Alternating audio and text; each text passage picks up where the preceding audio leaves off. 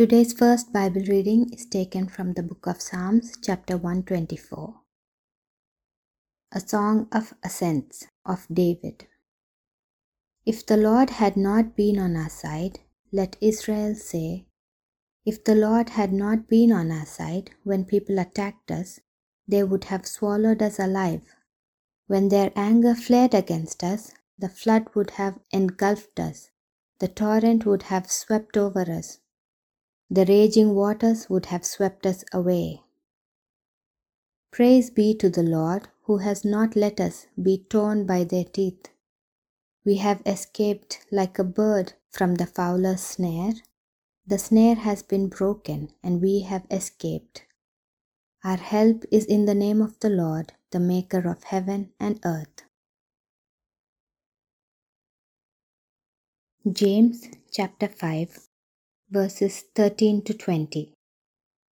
Is anyone among you in trouble? Let them pray. Is anyone happy? Let them sing songs of praise. Is anyone among you sick? Let them call the elders of the church to pray over them and anoint them with oil in the name of the Lord.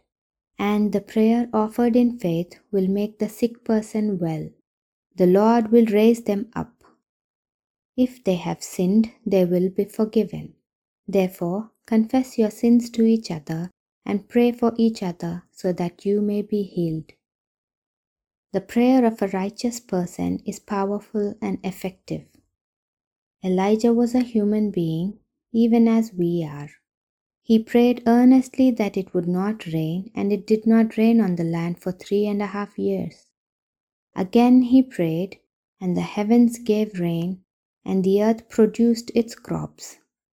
My brothers and sisters, if one of you should wander from the truth and someone should bring that person back, remember this whoever turns a sinner from the error of their way will save them from death and cover a multitude of sins.